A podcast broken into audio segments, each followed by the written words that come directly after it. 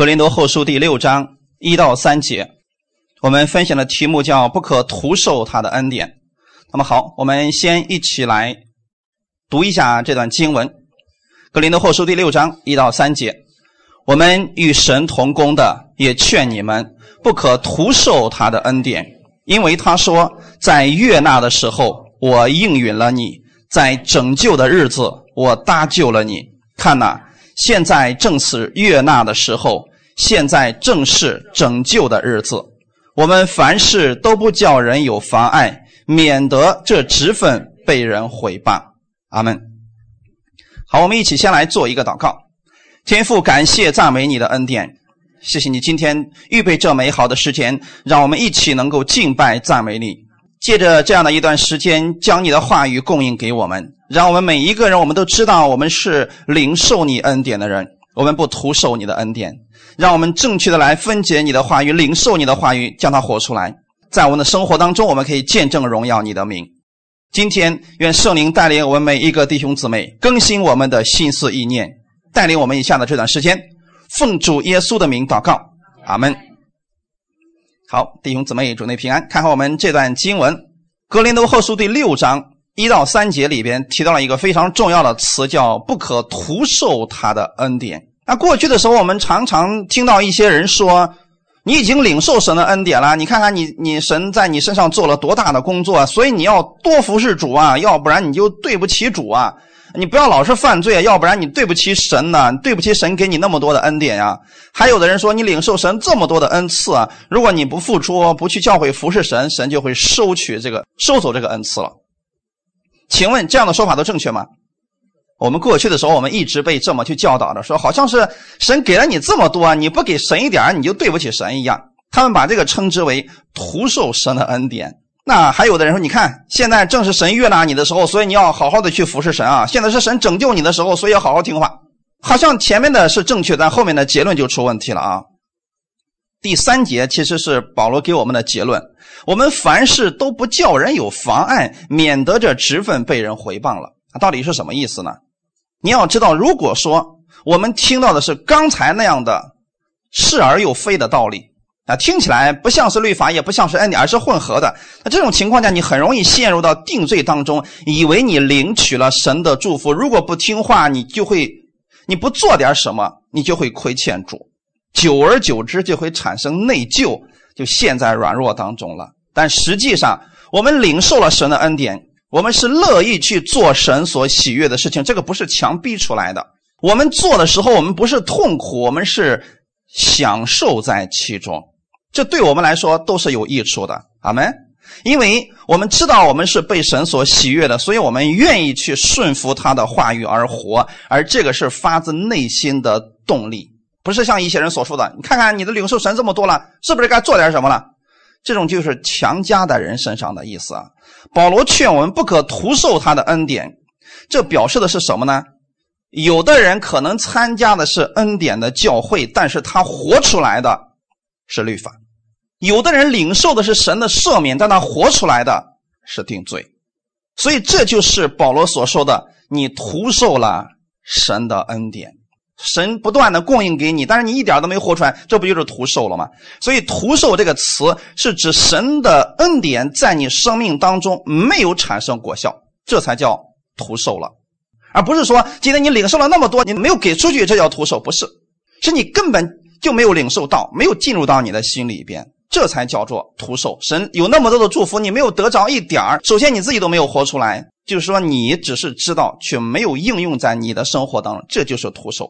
可能有很多人有这样的疑问之说：说为什么我听了真理这么久，我的生活依然没有改变？很多时候他听这样恩典的信息，他只是觉得说：哎，听的时候呢，我心里边很得的安息。可是人们不仅仅是想心里边得着安息而已啊。你你们去看一场那个笑话那个片儿啊，或者看一个喜剧片儿啊，或者去听某一个怎么比较有意思的那个喜剧人那些电视剧啊，什么是不是也当时能得到一点安息啊？可你回到家之后呢，又回到原来的生活方式了，是不是？那如果今天你到教会之后，是当时坐在这的时候，你觉得哎呀真好真好，回到家之后，你还是原来的样子，就证明这个并没有进入到你的心里边，只是过了脑子而已。所以很多人他不仅仅是期待说我在教会的时候我心里面是安息的，我更期待的是我回到家，我的生活，我遇到任何事情，我都能够有神的能力。阿门。这是不是很多人的期待之处？如果说我们一不小心，我们回到原来的自我努力当中去，我们就陷入到内疚当中去了。我们很容易就问，是不是我做的不够多，所以你看我一直都没有改变呢？所以很多人去找更多的相关的信息去听，发现情况依然都没有发生改变。啊，弟兄姊妹，有的人在反复的这样的情况之后，他就开始得出一个结论：恩典的道有问题。那弟兄姊妹，是这个道有问题吗？到底是哪里出了问题呢？当保罗在写这个书信的时候啊，我们要知道他不分章节的啊。你们现在看到的圣经，它是不是分第一章、第二章、第几节的，是吧？原文圣经没有这些章节的区分，就是一卷啊，整个就是一卷，所以它没有这个小标题啊。我们圣经现在是不是有个小标题啊？原文圣经当中也没有小标题啊，就这些都是为了后面的人阅读方便。所以我们把它分出来，所以原文当中不分第一章、第一章，它是连在一起的啊。第五章最后的一段经文和第六章的时候，它是连在一起的，你就可以知道为什么有些人没有活出来神的这个恩典，因为他根本就没有领受正确。我们分享第一点，不要让基督所做的成为徒然。格林多后书第五章十七到二十一节，我们现在读的是不是第六章的内容？到第五章最后的时候，到底说了什么呢？我们来看一下我们非常熟悉的经文：若有人在基督里，他就是新造的人，旧事已过，都变成新的了。一切都是出于神，他借着基督使我们与他和好，又将劝人与他和好的职分赐给我们。这就是神在基督里叫世人与自己和好，不将他们的过犯归到他们身上。并且将这和好的道理托付了我们，所以，我们做基督的使者，就好像神借我们劝你们一般。我们替基督求你们与神和好，神使那无罪的替我们成为罪，好叫我们在他里面成为神的义。然后第六章的内容是不是就出来了？他就告诉你不要图受神的恩典。那到底是什么意思呢？这里所讲的。不要徒受神的恩典，就是指你不要忘记了耶稣在十字架上给你所成就的，给你所做的这一切。阿门。我们来看一下，若有人在基督里，他就是新造的人，旧事已过，都变成新的。请问这是谁做的？有没有你的一丁点功劳？所以在得救这个事情上，你蒙拯救的这个事情上，没有你的一丁点功劳。阿门。我们都无法参与，我们只能接受耶稣已经做成的。所以你在得救这个事上，你没有任何可夸之处。我们只能白白领受他的救恩。可问题是，今天当你活出来的时候，好像是你做了什么才得到这个的时候，你就是在徒受神的恩典了。我们怎么进入到基督里边的去呢？我们信耶稣在十字架上所做的，我们就进入到基督里边去了，是不是？所以十八节就说了。一切都是出于神，什么一切都是出于神呢？就是刚才的那一切。若有人在基督里，他就是新造的人，就是已过，都变成新的了。这一切都是神做的。阿门。怕的就是很多人拿着一节经文出来说事情，一切都是出于神啊。所以这个疾病在你身上，那是神给你的啊。这个意外在你身上，那是神给你的啊！那所以现在你有这么多的困难、软弱，那是神给你的啊！一切都是出于神嘛？这对吗？这就叫做断章取义啊！这里所提到的一切都出于神，是告诉你，你过去的那个一切都被神改变了，你现在是一个新人的样子，站在神的面前，是一个全新的你。阿门！而且你跟神。是和好的，你的关系是非常好的。神不单跟你关系特别好，而且呢，还要给你一个职分，就是让你也去告诉别人，耶稣在十字架上给他做了什么。哈利路亚。那十九节就说了，这就是神在基督里叫世人与自己和好，不将他们的过犯归到他们身上。弟兄姊妹，这是不是福音的内容？我们今天告诉别人的好消息到底是什么？别人总是以为说啊，神追究我的罪孽，所以我今天如果表现的不好，神就会不祝福我了。但是我们要告诉别人的是什么？神不将你的过犯归到你的身上，你在基督里边，你跟神是和好的。阿门。当你明白这一切的时候，你才能领受神的恩典，否则你就是徒受神的恩典了。领受神的意，成为我们的意，这是指我们的生命方面。所以不要徒受他的恩典，好像神没有做完，还要加上你一点功劳一样。神使你在基督里成为神的意，怕的就是你拒绝接受他的意，那这就叫徒受神的恩典了。反而想试图自以为意，这就让耶稣所做的成为了徒然。所以我们要学习去接受他的意，而那些自以为意的人，当他们宣告的时候，好像跟我们表面上是一样的，但是呢，却不是这个样子。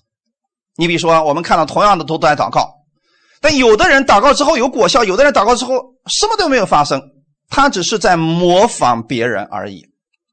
弟兄姊妹，这个是不管用的啊！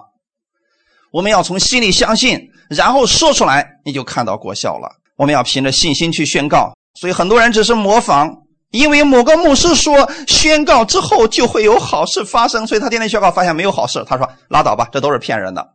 那请问是这个样子的吗？我们很多时候说了，奉耶稣基督的名，你给一个人按手祷告，这个人就必然好了，这是不是圣经上的原话？有的人这么做之后，没有一点果效发生，他说了，哎呀，圣经上都是骗人的。不要把你的信心建立在某一个人。他所说的话语之上，你要建立在圣经的基础上。阿门。你了解圣经，你要知道为什么你这么说它是有果效，神就按照这个方式来成就，是因为耶稣在十字架上所做的。阿门。这是一个启示，不要随便去讲，讲圣经上没有的东西，神不会给你成就的。圣经上说的是，神使那无罪的耶稣替我们成为罪，好叫我们在他里面成为神的义。这个事情完成了没有？在你接受耶稣的那一刻，神的义就已经在你身上，耶稣就已经担当了你的罪，代替了你的罪。阿门。这件事情已经完成了吧？所以，如果你想靠点你自己的行为去换取这些的时候，你就是徒受了神的恩典。说今天最美好的奥秘就是我们在神里边可以看到我们自己的义。你在神之外没有义，在基督之外你没有义可说。我们之前我们是什么都没有的，所以这里边的奥秘就是神看着他的儿子在十字架上为我们所做的。然后我们就被称义了，不是我们行义我们才成义，而是因为我们领受了耶稣基督的义。阿门。那耶稣是如何在十字架上成为罪的呢？他又从来没有犯过罪，他也不知道什么是罪，他里边没有罪。所以保罗在这里告诉我们的是，他成为罪，是因为他接受了我们的罪。阿门。弟兄姊妹，这到底是个什么意思呢？你知道你在接受耶稣为救主的那一刻，这意味着什么吗？你把什么给耶稣了？全部的罪，所有的罪，阿门。所以你相信耶稣，你一点都不赔本的，弟兄姊妹。我们想求一个人去帮我们办事的时候，你能给他你最糟糕的东西吗？你会把你最好的给他，是不是？可是你来求耶稣的时候，你是把你最糟糕的，把你的一切污秽、一切败坏、一切罪孽，你全给耶稣了。你从耶稣那儿换来的是什么？他的意今天给了你了，他的祝福今天给了你了，阿门。所以这就是我们要领受的恩典，就是这个样子。你不要说，哎，这个好像不公平啊！你领受神的恩典本身就不公平，那是神白白所赐的恩惠。哈利路亚。所以弟兄姊妹们，因着耶稣所成就的这一切，今天天父非常的喜悦你。你得知道，耶稣曾经为你受那么多的苦，他不是白受的。阿门。耶稣替你受苦了，今天神不希望你再透过受苦来换取神的祝福，他代替了你罪人的这个身份，所以今天你可以领取义人的这个身份了。所以这件事情你要抓住它。你就不会徒受神的恩典了。当你反复去思考耶稣在十字架上给你所做的这一切的时候，你再去宣告、再去祷告，你发现有力量了，因为你的宣告是有根有据的。阿门。我也希望大家的信仰是明明白白的，而不是糊里糊涂的。哦，别人怎么说我就怎么信，他怎么说我这么信，他这么说我也这么信，两个都相信的时候，发现不知道哪个是对的了。我们不要做糊涂徒，我们要做信徒。阿门。感谢主啊！接着下节就说了，就是我们今天的本文说了，你不可徒受他的恩典。可是当许多人不经意之间接受了别人错误的东西，他就会定罪自己，很容易就忽略了神的恩典，而忘记了耶稣在十字架上为他所做的这一切。比如说，别人现在呢，只是说你看看你这个样子，你还老老是今天说神爱你呢，我看神一点都不爱你，因为你的行为不好。那么当他这么说的时候，我们如果接受了他这个错误的东西，我们马上就会陷入到定罪当中，我们就忽略了是神的恩典，这就叫做徒受神的恩典。那弟兄姊妹，当我们犯罪的时候，我们该怎么办？当我们软弱的时候、跌倒的时候、失败的时候，我们怎么办？难道我们的神就把我们给丢弃了吗？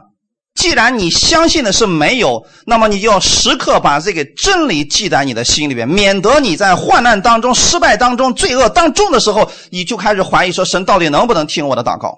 一旦你有这样的怀疑，其实你对真理你忽略了，你忘记了而已。那我们就看一段经文，《约翰一书》的第二章一到三节，我们一起来读一下。我小子们呐，我将这些话写给你们，是要叫你们不犯罪。若有人犯罪，在父那里，我们有一位中保，就是那义者耶稣基督。他为我们的罪做了挽回祭，不是单为我们的罪，也是为普天下人的罪。我们若遵守他的诫命，就晓得是认识他。阿门。这里边是告诉我们信徒们如何去生活呢？我们该如何去生活呢？这里说了，我小子们呐，我将这些话写给你们，是要叫你们不犯罪。请问一下弟兄姊妹，有哪一个人信耶稣是为了犯罪才信的？有没有？如果你想犯罪，你就不信耶稣了。所有信耶稣的都想活出不犯罪的得胜的生活。那约翰也告诉我们说了，我把这个话写给你们，把真理写给你们，是要叫你们不犯罪。写出来不犯罪，我们就不犯罪了吗？当我告诉你说不要犯罪啊，你们就不犯罪了吗？依然还会犯罪，这是个事实，对不对？因为我们有这个肉体存在，我们一定会犯罪。那么犯罪了该怎么办呢？也许这就是我们跟律法之下的不同的解决方法。所以我们要回到圣经当中看，圣经是如何来给我们得出答案的。后半节我们一起来读一下：若有人犯罪，在父那里，我们有一位重宝，就是那义者耶稣基督。当你犯罪的时候，你不该觉得神远离了你，神丢弃了你，这些都是错误的想法，这些会让你徒受神的恩典。一旦你接受了这些错误的教义和说法，你就徒受了神的恩典，你会陷入到自我定罪当中，让神的恩典归于虚空。当你信耶稣的时候，神的义就在你身上了，绝对不会因为你的行为好坏，你失去义人这个身份。所以，你最好的回应是什么呢？今天，假如你犯罪了、失败了，你来到耶稣的面前，你来到天父的面前祷告，说：“我感谢你赦免了我，让我再次调整我的焦点到耶稣的十字架上，让我知道他的降生、他的舍命都是。”极其有必要的，因为我自己胜不过呀，所以耶稣的降生和耶稣的舍命都是极其有必要的。耶稣是我的公义，我一点公义都没有，请你加给我力量，让我胜过我这些问题。我愿意向你悔改，请你帮助我。我知道你爱我，请带领我。阿门。这是不是应该这样来祷告的？就说我们犯罪之后，我们来到神面前悔改的最终目的是为了什么？不是让神来赦免你吧？而是让神加给你力量，胜过你这些罪，哈利路亚！所以，当你做出正确的回应的时候，你就会明白耶稣的义在你的身上，而你自己一点义都没有。这同时是你认识了你自己，也认识了耶稣基督的赦免和恩典。我们是如此的不好，他竟然没有丢弃我们，这会使我们更加愿意去跟从主，而且乐意去跟随他。阿门。如果我们犯错了，我们被丢弃了，那么世人都这么做呀，有什么区别？那我们的神到底好在哪里？我们的神，我们经常说他是慈爱的神，他是有怜悯、有慈爱。那他的体现在什么地方呢？就是在你软弱、跌倒或者犯罪的时候，他依然没有丢弃你。这才是神的爱跟人的爱的不同之处。哈利路亚！要不然的话，我们信一个人也是一样的呀。我们对他好，他就对我们好；我们对不起他，他就把我们丢弃了。那有什么区别呢？所以你要回想耶稣在十字架上给你所做的，不要让耶稣基督的恩典成为突然的。我们分享第二点，不要让人的吩咐越过了基督的教训。我们看一段经文，《哥罗西书》的第二章十八节到二十三节。不可让人因着故意谦虚和敬拜天使，就夺去你们的奖赏。这等人拘泥在所见过的，随着自己的欲心，无故的自高自大，不持定元首。全身既然靠着他，金节得以相助联络，就因神大得长进。你们若是与基督同死，脱离了世上的小学，为什么仍像在世俗中活着，服从那不可拿、不可尝、不可摸等类的规条呢？这都是照人所吩咐、所教导的。说到这一切正用的时候，就都败坏了。这些规条使人徒有智慧之名，用私意崇拜，自表谦卑，苦待己身，其实在克制肉体的情欲上是毫无功效。啊，这段经文很重要啊！你会发现在哥罗西书的第二章十八节的一开始说：“不可让人因着故意谦虚和敬拜天使，就夺去你们的奖赏。”那为什么这些东西会夺取你们的奖赏呢？别人故意谦虚敬拜天使，怎么会夺去你的奖赏呢？因为我们一不小心啊，我们就会把我们的目光放在某一个人的身上。哎呀，你看人家那个牧师，人家多么的谦卑，而人家为主做了多少事儿，而人家的恩赐有多大，我们的目光是跑到人身上去了。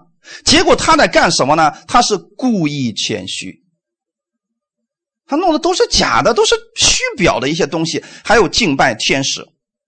那到底指的是什么呢？这里面说的是啊。括号里边说了，这等人窥察所没有见过的天使敬拜天使的事你们知道吗？比如说今天我总是跟你们讲啊，那个撒旦昨晚上跟我又征战了一夜，我看见啥啥啥。人们说了，哎呀，这好稀奇呀！人们喜欢听这样稀奇古怪的东西，你们知道吗？你反而给他讲耶稣在十字架上，他哎呀，别给我讲这个，你给我讲点稀奇的。比如说，呃，这个启示录里边那些大战，那个龙啊，那个蛇呀，还有跟那个妇人，那都是怎么战争的？你告诉我，人们是不是对这些东西特别感兴趣？那你们知道是为什么吗？看不见的人们反而觉得说，哎，这个东西我要好好的想想。你给我讲讲地狱里边都有什么？在十八层里面到底每一层不同之处在哪儿？你知道，当你把焦点放在这些东西上的时候，就会夺去你的奖赏。请问你了解地狱多了，神能给你什么奖赏？但是今天你明白了真理，哪怕你明白了一句，你在生活当中经历了这个真理，你就有赏赐了。哈利路亚！所以不要去搞那些稀奇古怪的那个东西去听啊！我过去的时候呢，刚信主没多久的时候，当时就看了一个人写的非常呃，现在为止拍成电影了，叫《末世迷踪》。我不知道有些人可能看过这本书啊，其实就是。用圣经启示录里边的一段话，然后呢，他就写了一个科幻小说而已啊啊！人们觉得说，哎呀，这个东西好啊！我当时看这些东西的时候啊，比圣经让我觉得更有味道，你知道吗？那三本书啊，我就用差不多四天时间给看完了。那是白天吃东西也没有味道，随便吃点就开始看，看，看，看，看。我过去看圣经从来都没有这么入迷过的，因为这些东西是。我过去所没有见过的，都是一些稀奇古怪的东西。我觉得这个东西好啊，比圣经强多了。圣经写了那些啊，耶稣医治了谁啊？这东西跟我，我都觉得是太枯燥了。但是你去看这些东西，学习别人故意谦虚，还有敬拜天使的这些事情的时候，这些会夺去你本来该得的奖赏。因为什么呢？那些这些都是随着自己的私欲搞出来的一些东西啊。所以这些人无故的自高自大，意思什么？这东西都是假的呀。所以他就觉得说，我比别人强，因为我做了个什么样的梦啊？我得到了一个什么样的奇奇怪怪的一个意象？中心都不在耶稣的身上。十九节说了，这些人的特点是不持定元首。我们的元首是谁？耶稣。所以今天我给你们讲到，我们的中心也应该是耶稣，对不对？我们不应该讲到别的东西哪儿去了啊？我们全身既然靠着他，筋节得以相助联络，就因神大得长进。你看我们的这个全身的这个筋骨啊，是不是都要跟元首连接起来？头如果跟身子都分开了，那就麻烦了啊，不会长进了，也不会有什么功效了啊。所以二十节就告诉我们说了啊，这是结论啊。你们若是与基督同死，那是不是一个新生命就开始了？当你知道你跟耶稣已经同死的时候呢，过去那个生命已经死掉了，现在活着的是一个新人。是一个全新的人活在这个世界上，阿门。而且是脱离了世上的小学。这里所说的世上的小学，指的就是摩西的律法，阿门。我们已经从它里边脱离出来了，就不要像过去那样活着。为什么仍像在世俗中活着，服从那不可拿、不可尝、不可摸等类的规条呢？这个意思什么呢？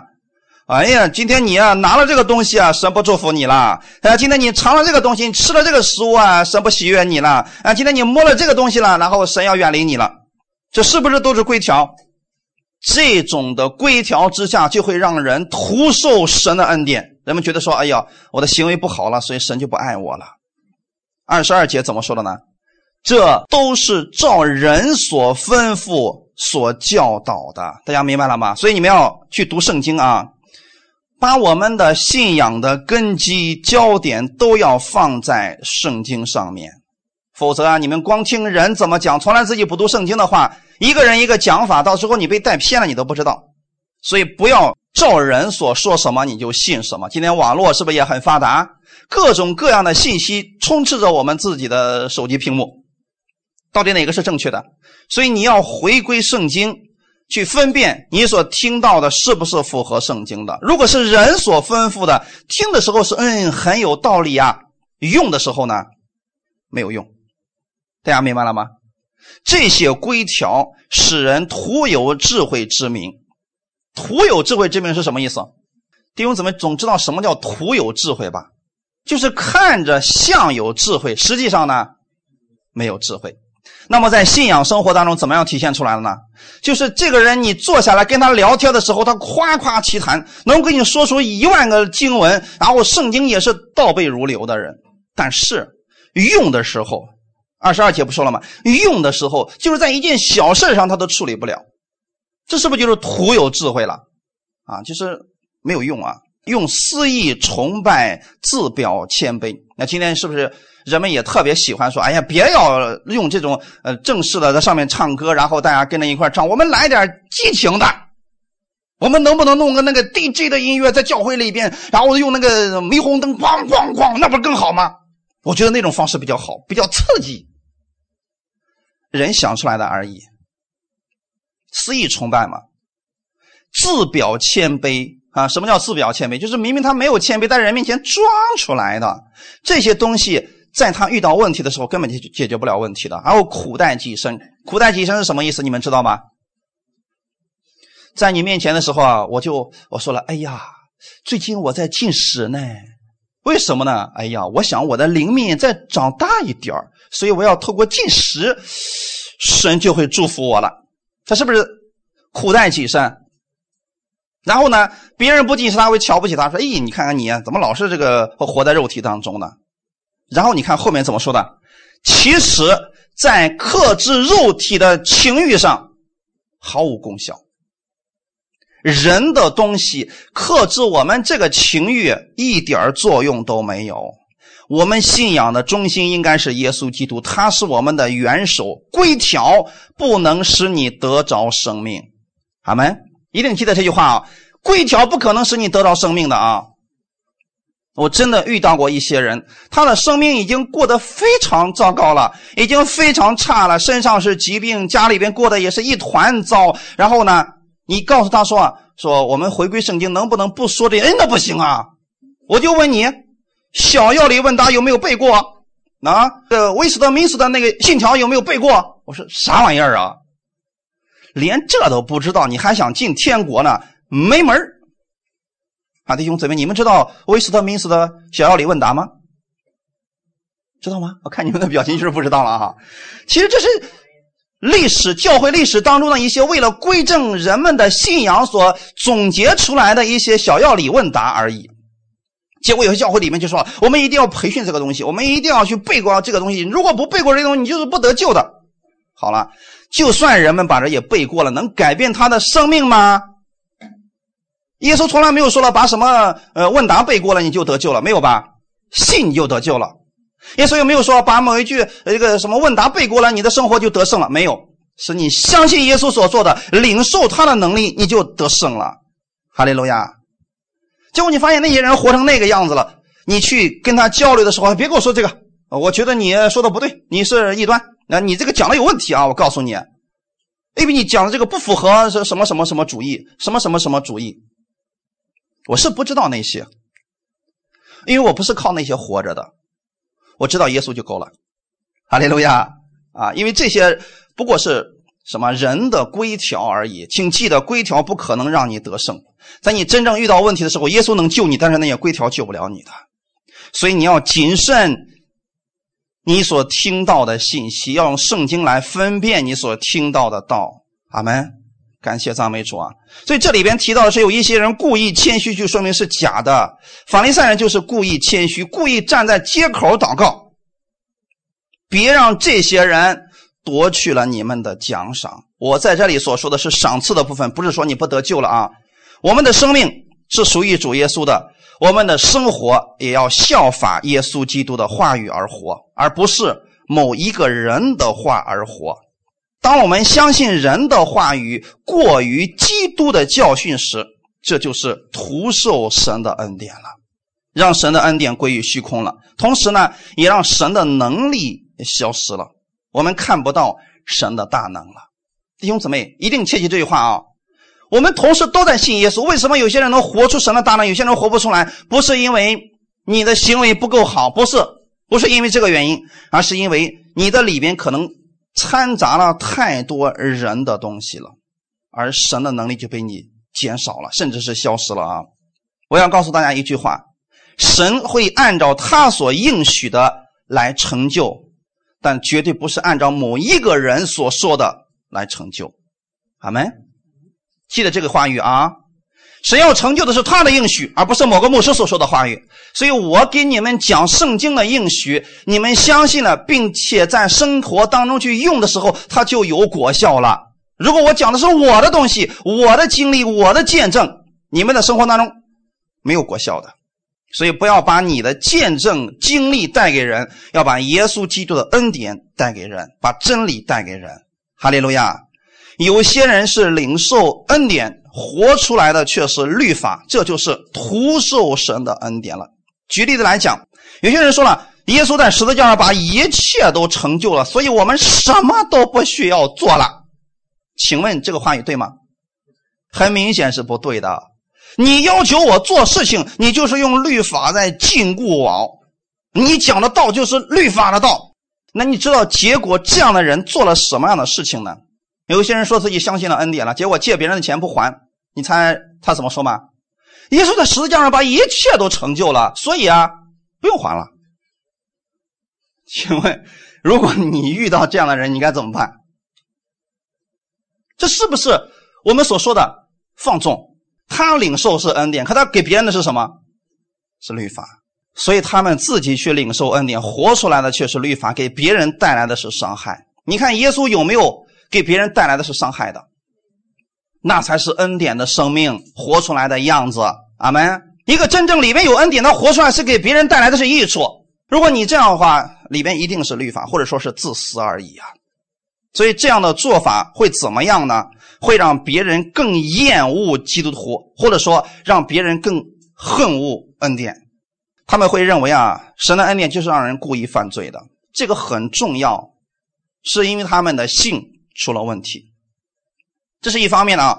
那么还有一些人说了嘛，呃，这个十一奉献就必须奉献到你们本教会。有些人这么说，他却不这么做，私下里让自己的这个亲人、让自己的媳妇儿、让自己的孩子呢去给别人要钱，是吧？现在呢，你的是属于委身在我们教会的，所以你的十分之一得给我呀。在人面前那么讲，在私下又这么做，把别人拉到自己的名下归给自己，其实这都是叫做领受恩典，给出了律法，甚至说不惜造谣伤害别的牧师。当别人指出他这个错误的时候，他直接回应的是什么？你们知道吗？圣灵告诉我的呀。圣灵让我这么做的，这是圣灵的感动啊！你知道，一般遇到这样的人，你能怎么说？那是神告诉他的，我们还能做什么呀？今天的时候，有一个人给我发了一段信息，说什么呢？神感动我，让我不要再听恩典的道了。呃，这个对我不好，我要回去继续听律法的道。你觉得正确吗？他问我，我说好吧，按你的感动去做吧。我们还能说什么？所以弟兄姊妹，在这样的事情上，我们不要再去跟他去争论什么了。人们愿意那个样子活，那就让他那样活好了。你一定要记得一个事情，不要让人的教训越过了基督的教训。我们信仰的标准应该是圣经，而不是别人怎么说我们就怎么信。那么刚才我们提到了一个奉献的原则，奉献的原则是按先后顺序来说，首先是给自己的本教会，但是圣经上从来没有说这是唯一的方式、唯一的道路。我们可以按圣灵的感动献给某个人，可不可以？可以呀。否则的话，那那么多的有的教会它确实很困难，有的教会很富足，那你说这个教会里的信徒只给自己的教会，自己的教会都都已经呃富的流油了，旁边的教会都要饿死了，我们不管他吗？不是这样的，是神给你什么样的感动，你去做就可以了。这都是被神所喜悦的，阿门。所以大家要有这样的分辨力啊。那样的规条，他们很多人只是用在别人身上，自己却不遵守。法利赛人正是如此啊，自己愿意享受神的恩典，却让百姓们都活在定罪之下啊，律法之下。我们看一段经文啊，《马太福音》二十三章三到五节。凡他们所吩咐你们的，你们都要谨守遵行，但不要效仿他们的行为，因为他们能说不能行。他们把难担的重担捆起来，搁在人的肩上，但自己一个指头也不肯动。他们一切所做的事，都是要叫人看见。那这里所说的他们指的是谁？法利赛人和文士，对不对？耶稣对他们说：“凡法利赛人和文士所吩咐你们的，你们都要去谨守遵行，这对你们来说是好的。但是不要效法他们的行为。他们的行为是什么？这不是假冒为善？就是刚才我们所读读到那些啊，呃，自表谦虚、私意崇拜，呃，在接受过祷告吗？目的根本就不是向神在祷告，乃是向人在祷告，因为他们能说不能行。”弟兄姊妹，今天我们在恩典之下，我们千万不要成为了新时代的法利赛人，能说不能行。哎呀，神的恩典可好了，耶稣爱我，耶稣的意在我身上，然后怎么着？别让我做任何事情啊！你让我做事情，你是用律法在套我啊？那这就肯定不正确了嘛！你要知道，一个真正明白恩典又在生活当中把恩典活出来的人，他是神喜悦，人呢也是喜悦的。阿门！不可能，你是活出来的真理，让所有的人都讨厌你，不可能，这是绝对不可能的。我们不可否认的是，我们在持守真理的时候，确实有一些人会讨厌我们。但是如果所有的人都讨厌你，一定是你出问题了，是不是啊？那我们就要调整我们的信，看我们是不是哪里信的有问题了。法利赛人他们是把难担的重担捆起来，搁在人的肩上。我以前跟大家讲过一个笑话啊，这是属于野史啊。就是说安息日的时候啊，他们说了嘛，这个安息日啊不能走路超过两里路，为什么呢？因为人要从你家里边到会堂啊，一般两里路就够用了啊。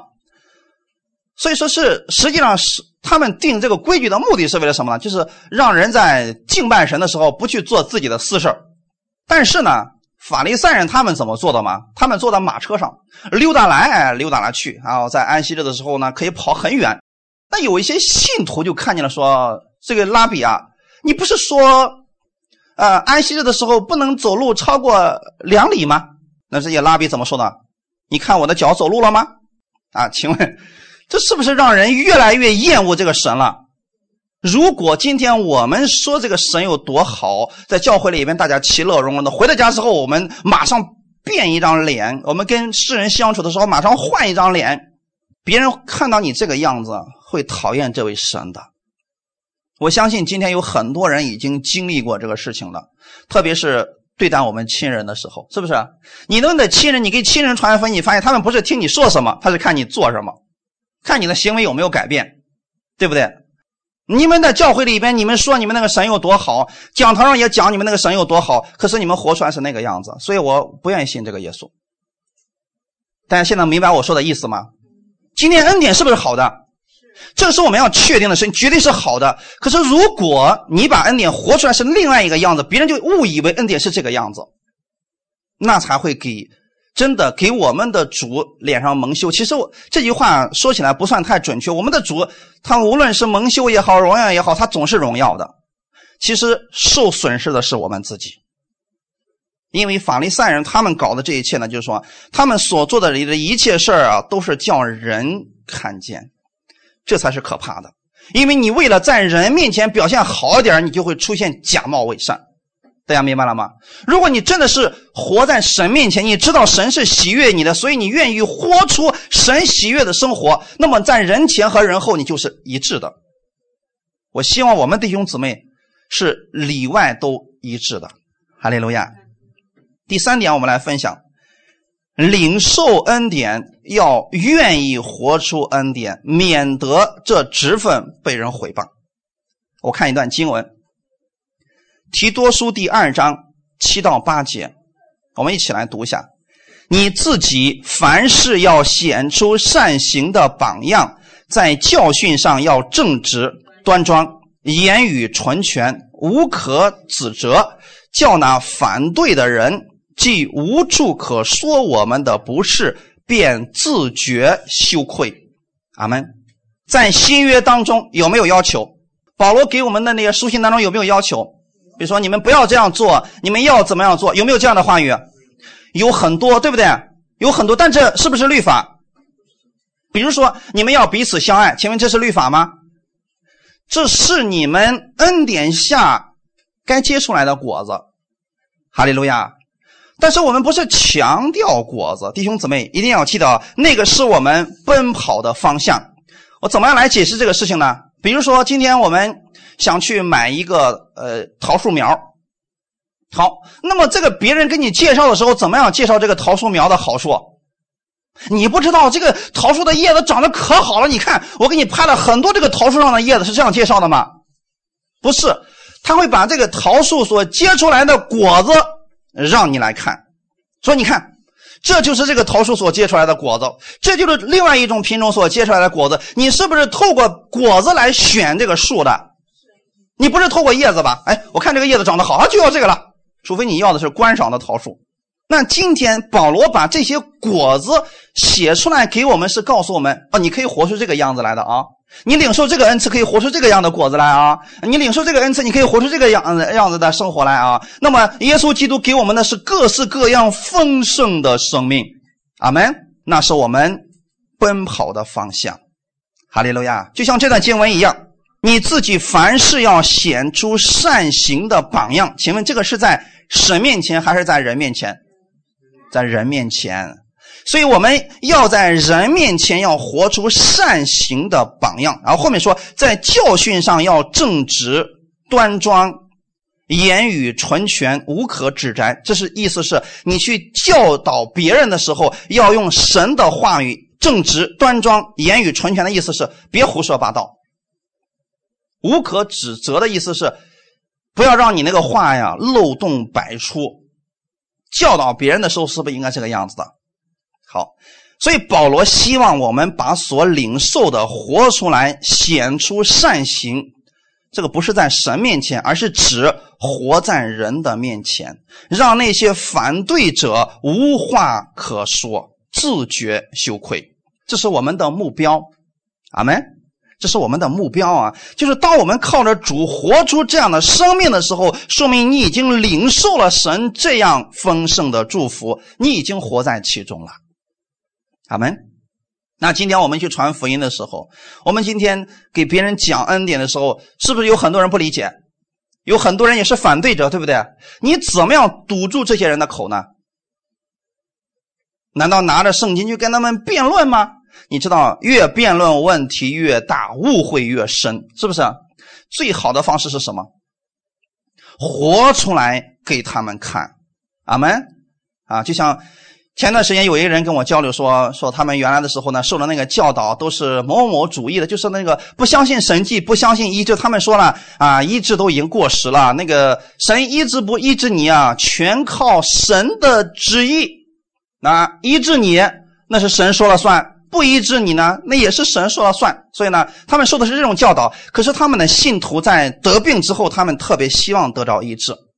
在他们那些理论上，跟神的话语，比如说我们现在明白恩典人，我们跟他交流的时候怎么交流呢？我说你不要跟他说太多的理论真理，你就说了，你愿意我为你祷告吗？我可以为你祷告的。我相信的是神的应许是。因他所受的鞭伤，我们就得着医治了。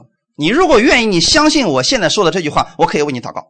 结果他们不是跟他去争辩什么，就是直接为他祷告。结果那个人得医治了之后，他的思维就开始发生反转。大家明白了吗？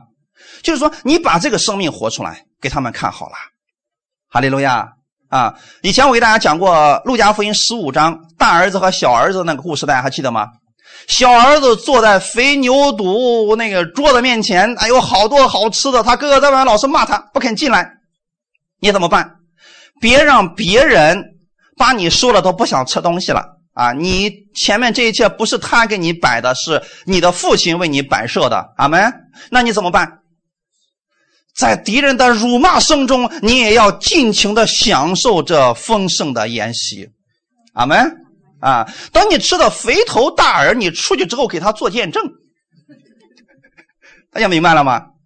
他们说恩典不好，那么好，你活出这丰盛的生命来给他做见证。你说我过去身体什么样，你们都知道，可是现在是什么样，你们也看见了。要不要相信是你们说了算？我不会强迫你们的。如果他接着骂你，你就继续领受你这丰盛的肥牛犊，让骂你的人去骂吧。你要继续在辱骂声中领受神的恩典，哈利路亚！直到有一天，他们发现，哎呀，为啥这个人不回嘴呢？啊，为啥这个人总是为我祝福呢？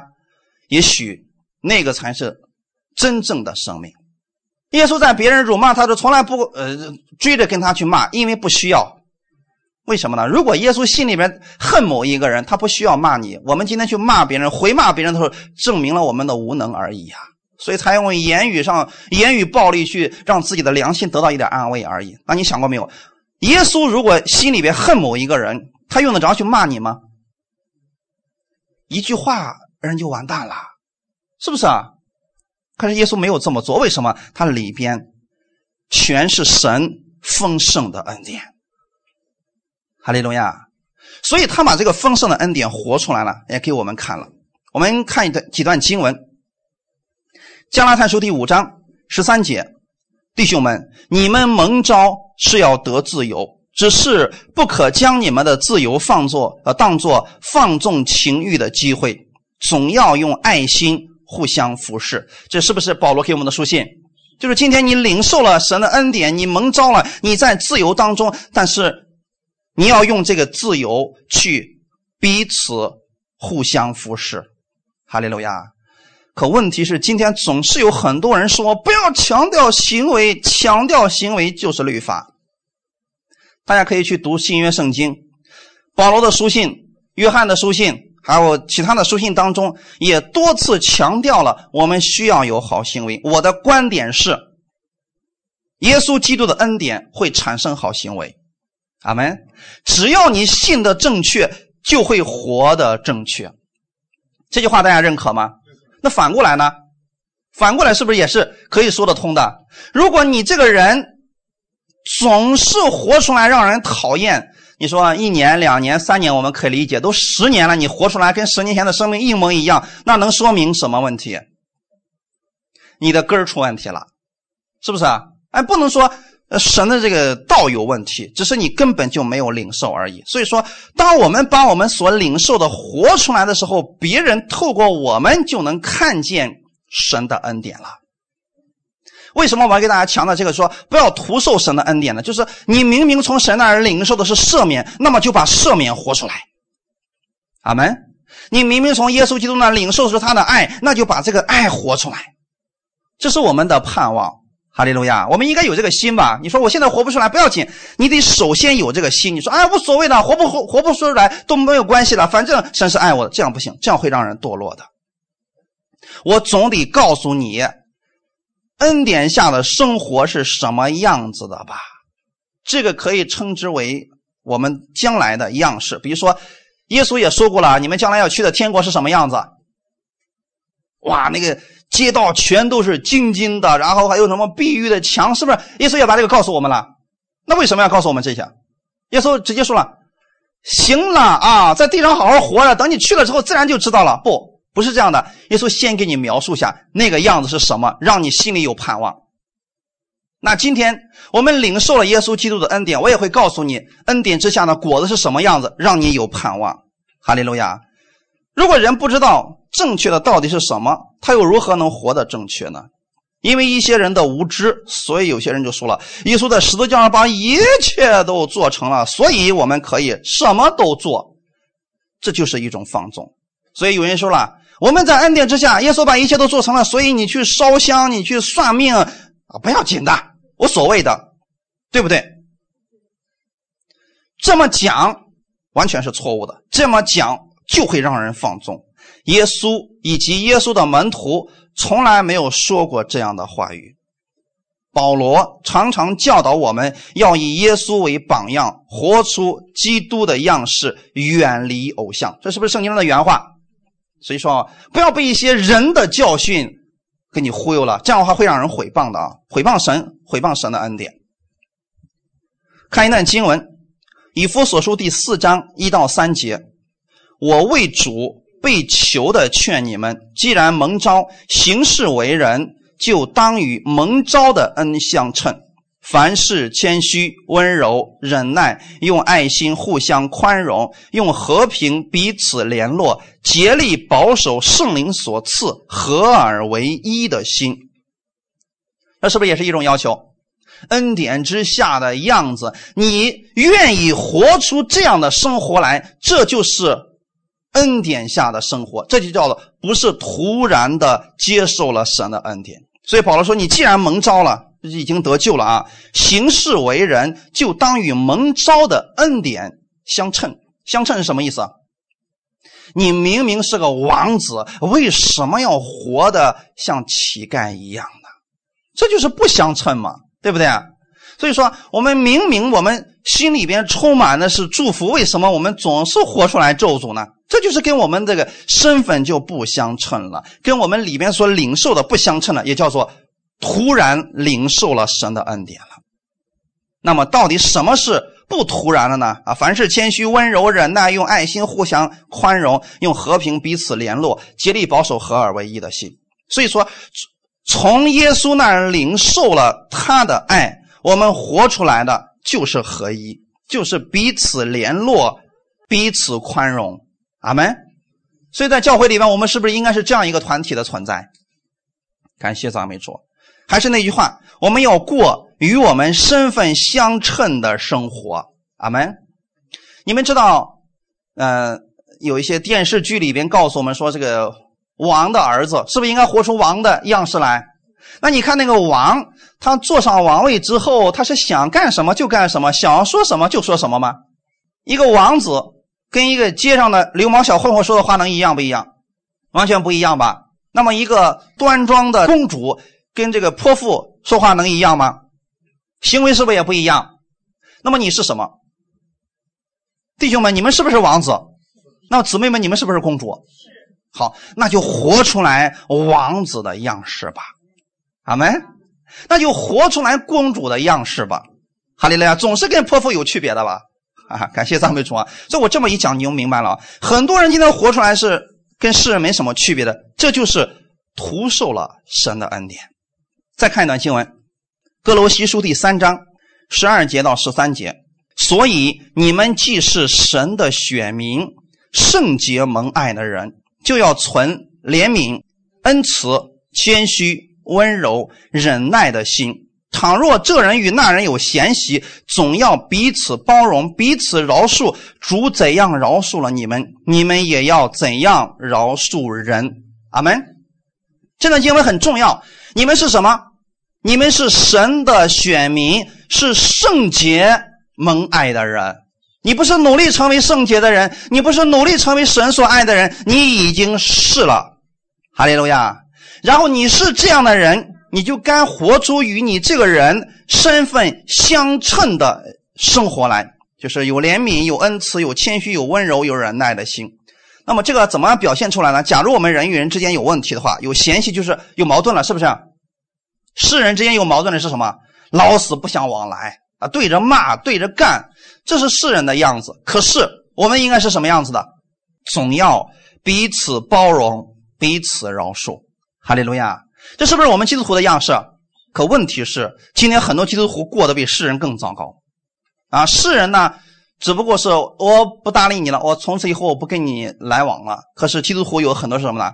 到处宣扬，哎呀，这个教会不是东西，这教会里的弟兄怎么也不是个东西，他们是一端过得比世人更糟糕。神告诉我们的是，总要彼此包容，彼此饶恕。原因是什么呢？我们的力量从哪儿来？主怎样饶恕了你们，你们也要怎样饶恕人。这是不是结出来的果子？所以饶恕是恩典下的果子。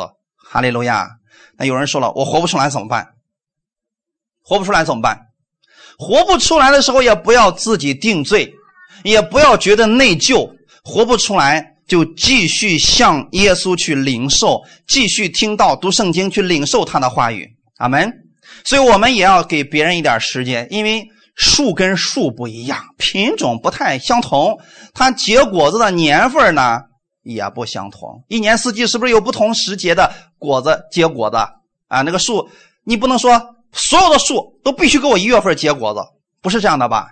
有的一月份，有的三月份，有的是呃秋天，有的是冬天，不要紧，我们给别人一点时间，为他们祝福，让他们成长，这是我们在耶稣基督里的生命。哈利路亚。好，今天我们讲到这儿，我们一起来祷告。天父，我们感谢赞美你，谢谢你今天借着这样的话语，再一次的帮助我们，让我们不可徒受你的恩典。主耶稣，你是这样的爱我们，你也愿意我们活出这样的爱来。你是这样的饶恕我们，所以你也愿意我们活出这饶恕的生命。因为你跟天父是彼此合一的，所以你也愿意我们弟兄姊妹之间是彼此合一的。也许我们之间会有问题，但是你让我们彼此饶恕，彼此宽容，因为我们是一家人。让我们今天领受这样的话语，我们愿意活出与恩典相称的生活。我们出去之后，能够在生活当中经历你的话语，并且成为世人的见证。感谢赞美主，请透过我彰显你的荣耀，让世人看到了我，就是看到了耶稣的样子。因为我的名字叫基督徒。感谢赞美你，谢谢你今天借着这样的话语更新帮助我。奉主耶稣的名祷告，阿门。